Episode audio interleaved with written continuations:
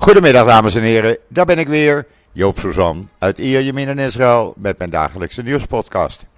Eerst maar even het weer, want we zitten boordevol nieuws vandaag. Nou, eh, ja, misschien vinden sommigen van jullie het lekker, maar eh, de volgende sharaf komt er weer aan.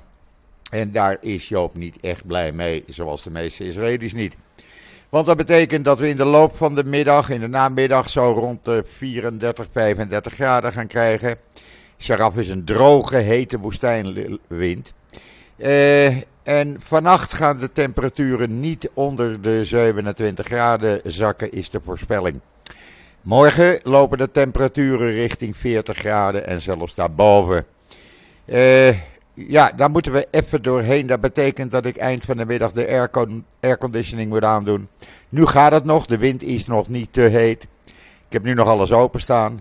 Maar eh, dat wordt dus de airconditioning aan. En eh, ja, niet naar eh, buiten als het niet hoeft. We hebben verleden week ook die sharaf gehad. En ja, het is normaal voor de tijd van het jaar. Maar goed, ja, je moet eraan wennen. Je moet ervan houden. En eh, heel veel water drinken natuurlijk. Maar goed, laat ik maar eh, met het nieuws eerst beginnen. eh, want er is zoveel nieuws. Oei, oei, oei. Eerst, wat hebben we in Israël nieuws staan? Nou, daar hebben we een video en foto's van de IDF. Die 19 eh, terreurverdachten in Judea en Samaria hebben opgepakt. Eh, wapens en militaire uitrusting in beslag genomen. Nou ja, je kan het allemaal lezen in Israël Nieuws.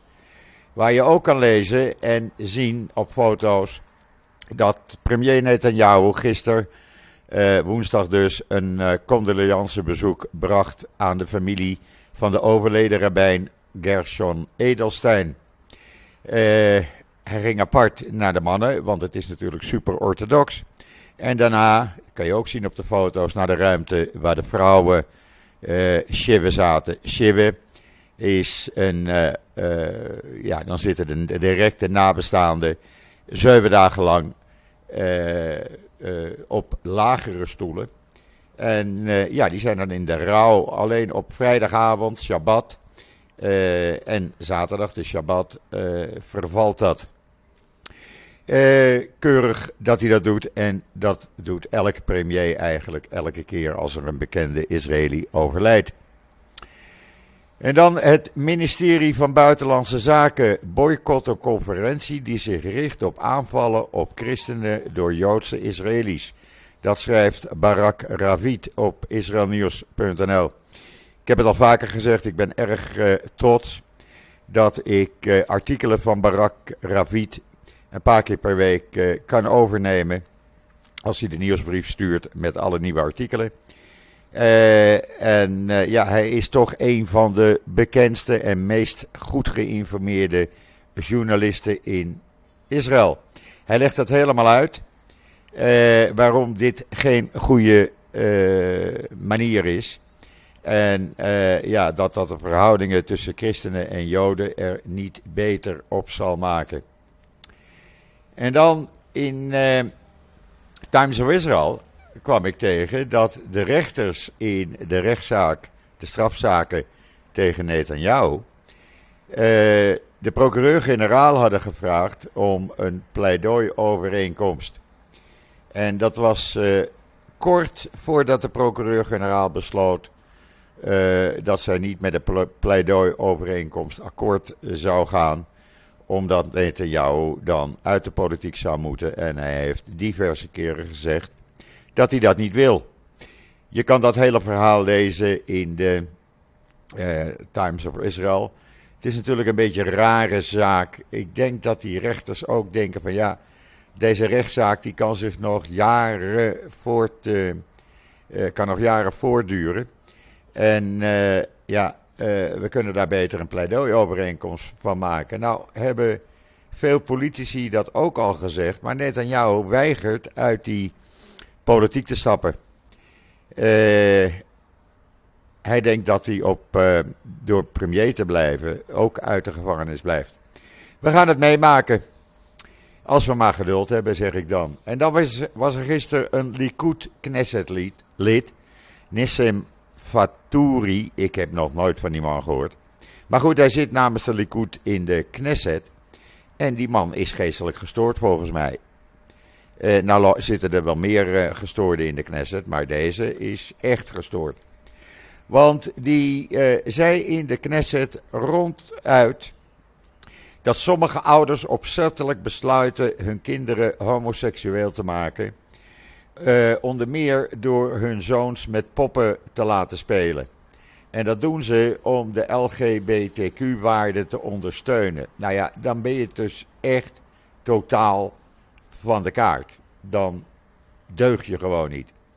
Hij zei dat omdat hij uh, voorstander is van het standpunt van meneer uh, Maos, het enige lid uh, en de partijvoorzitter van de Noam-partij. Dat is die meneer die minister wordt en de Joodse opvattingen, Joodse identiteit op scholen moet gaan checken, terwijl dat ministerie van Onderwijs het al doet. Maar hij is het dus uh, met Maos eens.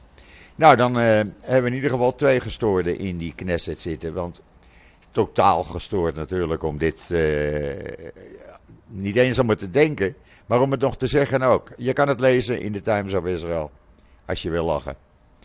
Ja, het is eigenlijk niet om te lachen. En dan de procureur-generaal. Die vindt het geen goede zaak die coalitieovereenkomst met Ben waarbij Ben meer gezag over de politie krijgt. Dat wil zeggen, hij kan dus uh, de politie opdragen bepaalde onderzoeken te doen, mensen te onderzoeken. Nou ja, hij kan een soort politiecommandant spelen. Maar diezelfde procureur-generaal die beveelt intrekking van die overeenkomst niet aan. Dat durft ze niet. Want ik denk dat ze weet dat Benguier haar dan gaat ontslaan. En ze wil liever haar baantje houden. Ja, er was nog een gestoorde gisteren in die Knesset. Die begon een partij te schreeuwen. Ik zag dat gisteravond op het journaal. Nou ja, echt totaal gestoord. Dat is meneer Levin, de minister van Justitie. Je weet wel, die man die uh, ook zo graag die juridische hervormingen uh, als een soort dictatorschap wil uh, doorzetten. Hij beweerde gisteren in de Knesset dat het hoogste gerechtshof, oftewel het Hoge Rechtshof, post-Zionistische agenda's nastreeft. En er moet aan die rechters worden verteld dat ze maar in het ziekenhuis moeten worden opgenomen. Eigenlijk bedoelde hij in een geestelijke gestoorde instelling. Dat zei de minister van Justitie gisteren doodleuk in de Knesset. Daarnaast beschuldigde hij gisteren de oppositie van het voeren van subversief beleid. En uh, hij slachtte zijn politieke tegenstanders compleet af. Zijn uh, voorganger uh, Gideon Saar van de partij van Benny Gans die zei in een reactie dat Levin dan maar zelf in die geestelijke gestoorde instellingen moest worden opgenomen. Ja, zo gaat dat in de Knesset hier. Het heeft niets meer met politiek te maken. Uh, het is totaal eigenbelang, alleen maar eigenbelang. En als je dat verhaal leest in de Times of Israel, dan kan je het hele verhaal lezen. Nou ja, je weet niet wat je leest, want normaal, nee. Laten we dat zeggen, is het niet. En dan gisteren, heel triest. Ik, eh, ik kon mijn tranen bijna niet bedwingen, echt waar. Ik zag die eh, vrouw van Maïr Tamari. Je kan het trouwens zien, die foto's in de Times of Israel.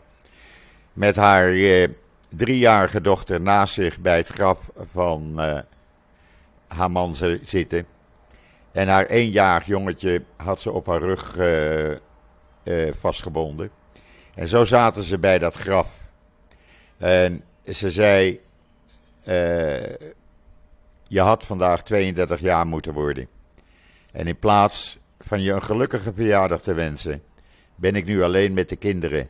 Dat zei Tal Tamari.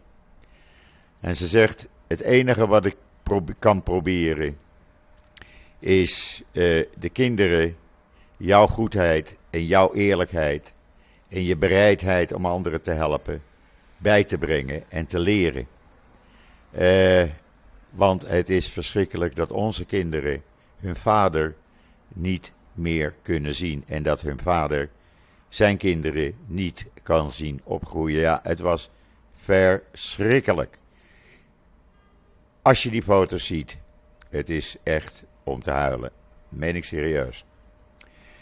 Wat ook uh, triest was. Uh, gisteren is uh, die Mossad-man die omkwam bij dat bootongeluk op het Lago de Maggiore in Italië. Is ook begraven. En het hoofd van de Mossad zei: We begraven je en je neemt al je geheimen met je mee. Ook dat kan je lezen in de Times of Israel. Daar uh, uh, staan ook foto's. Alleen de Mossad-mannen die bij die begrafenis aanwezig waren, hadden allemaal hun gezicht half bedekt. Want ja, die mogen niet herkend worden natuurlijk. Dus dat gaat in het grootste geheim. Heel triest allemaal.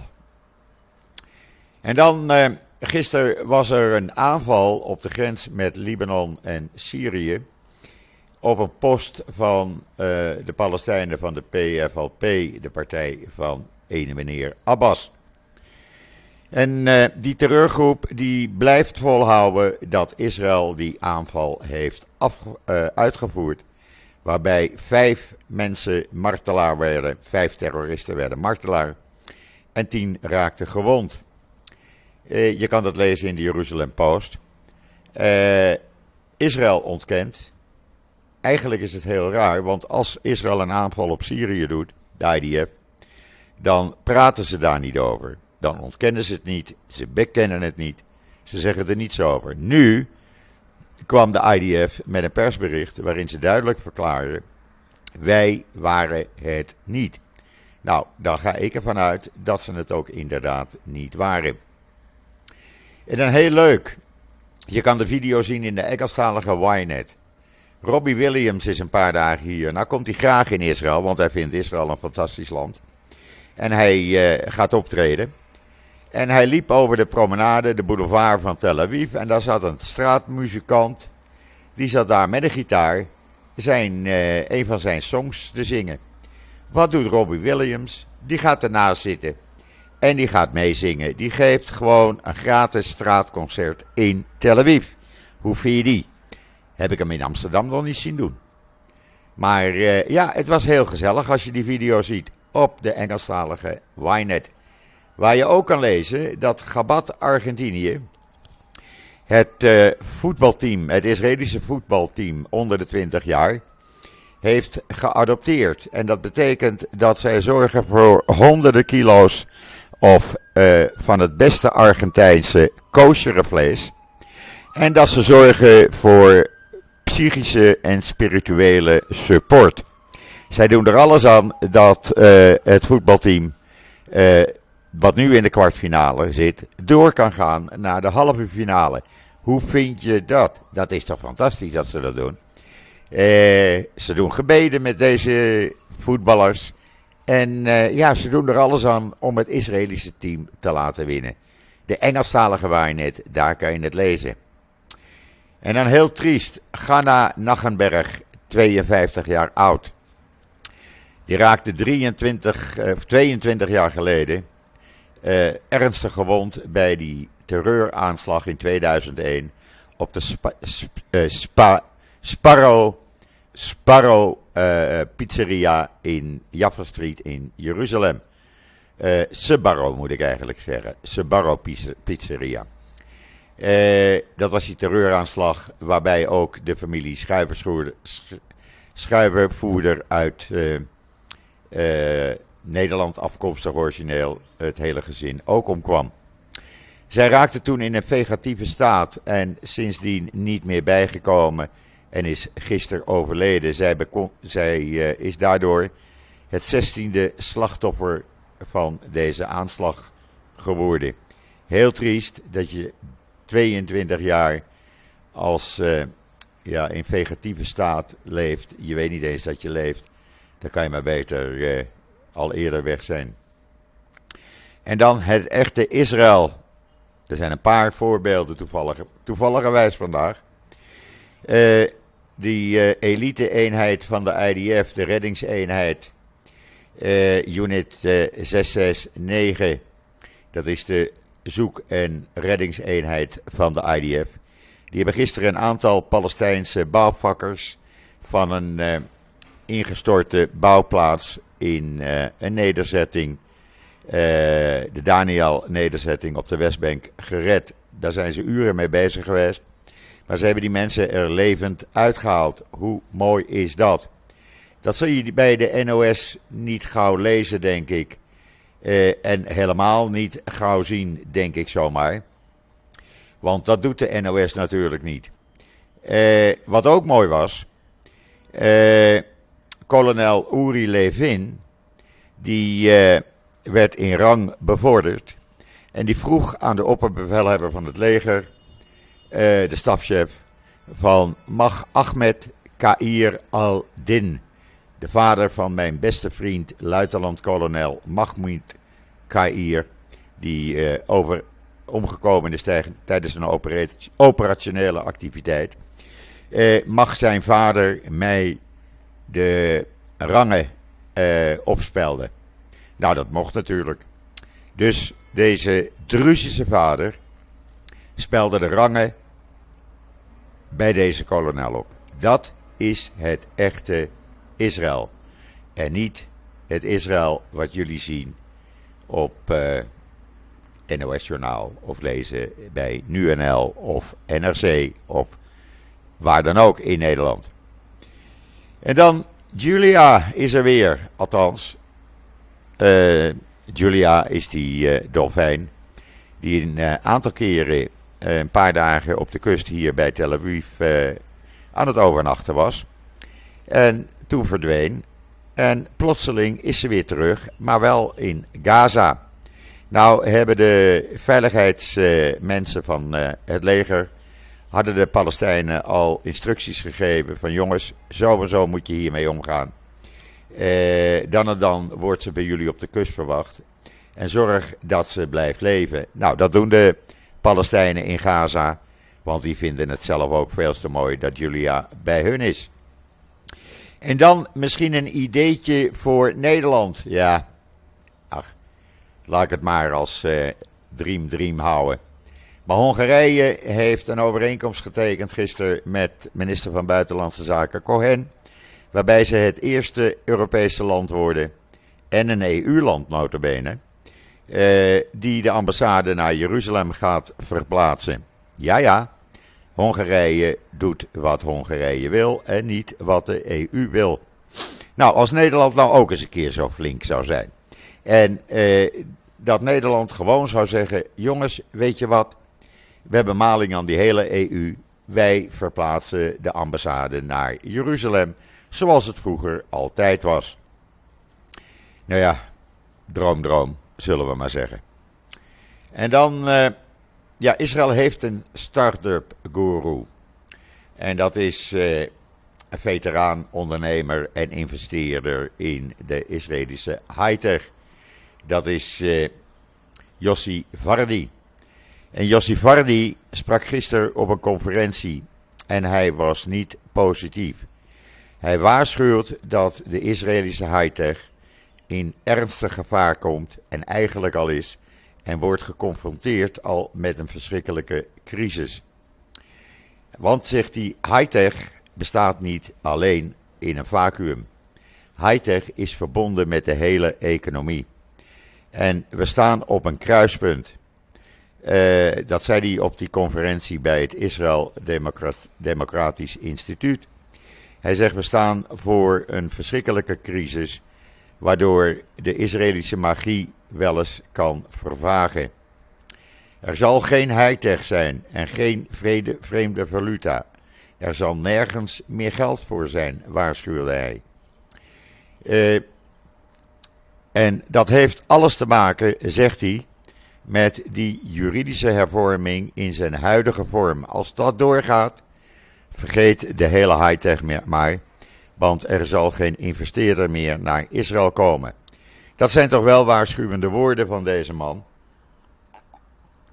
En ik vind dat de regering uh, zich best hier iets van mag aantrekken. Hij zei nog: We zijn met niets begonnen, een groep mensen.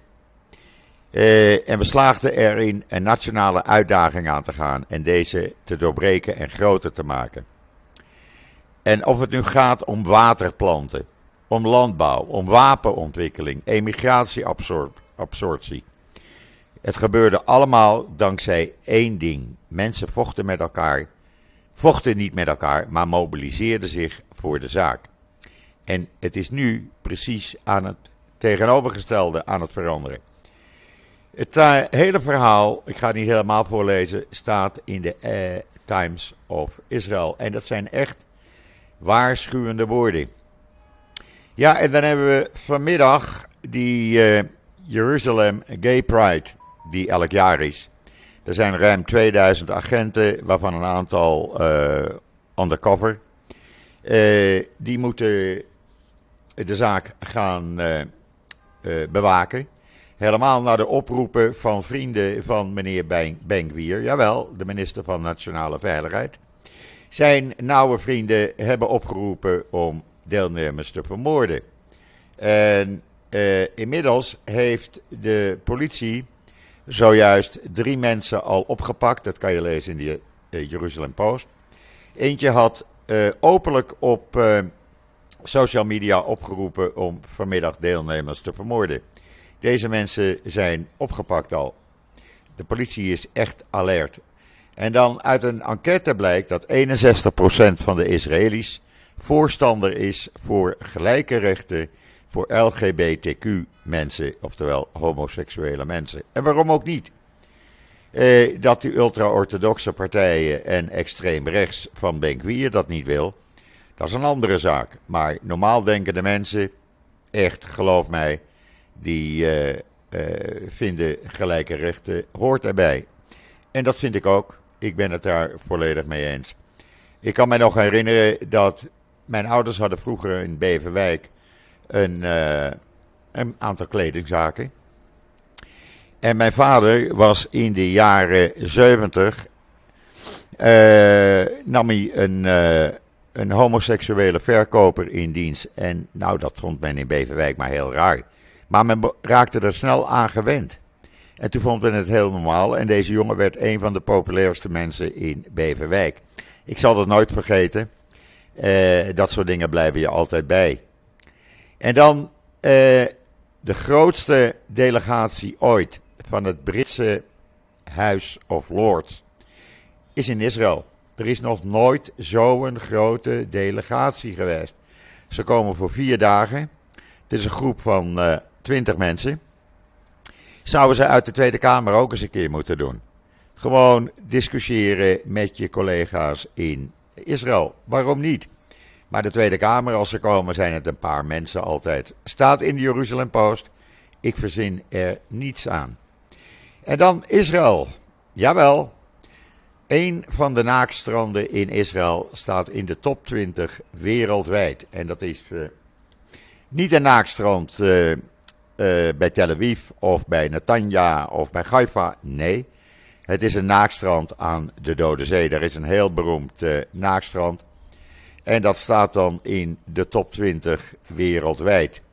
Dus als je uh, daar naartoe wil. Nou, de hele lijst staat in de Jeruzalem Post. Uruguay, Litouwenië, Nieuw-Zeeland, Kroatië, Spanje. en het is de Metsoke Dragot Beach bij de Dode Zee in Israël. Ik zie Nederland er trouwens niet opstaan in die top 20. Ik dacht dat Nederland toch ook altijd naakstranden had, maar waarschijnlijk niet meer dan. In ieder geval, uh, Jeruzalem Post, daar kan je de hele lijst zien. En uh, ben je erin geïnteresseerd? Nou, dan uh, heb je de adressen. En dan uit Israëlisch onderzoek blijkt dat het schoonmaken van de strepen van de granalen is. Van de granalen. De sleutel is tot de beste bleekmiddelen. Dat hebben wetenschappers van de Ben Gurion Universiteit uit de Negev ontdekt.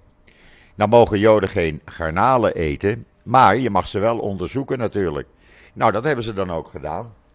Uh, en uh, Dr. Palmer, die met zijn, een van zijn studenten, Tali Lenkov, die zeggen dat het bestuderen van de Pacifische poetsgarnaal een licht heeft, licht heeft geschenen op een tot nu toe onbekend principe in de optica.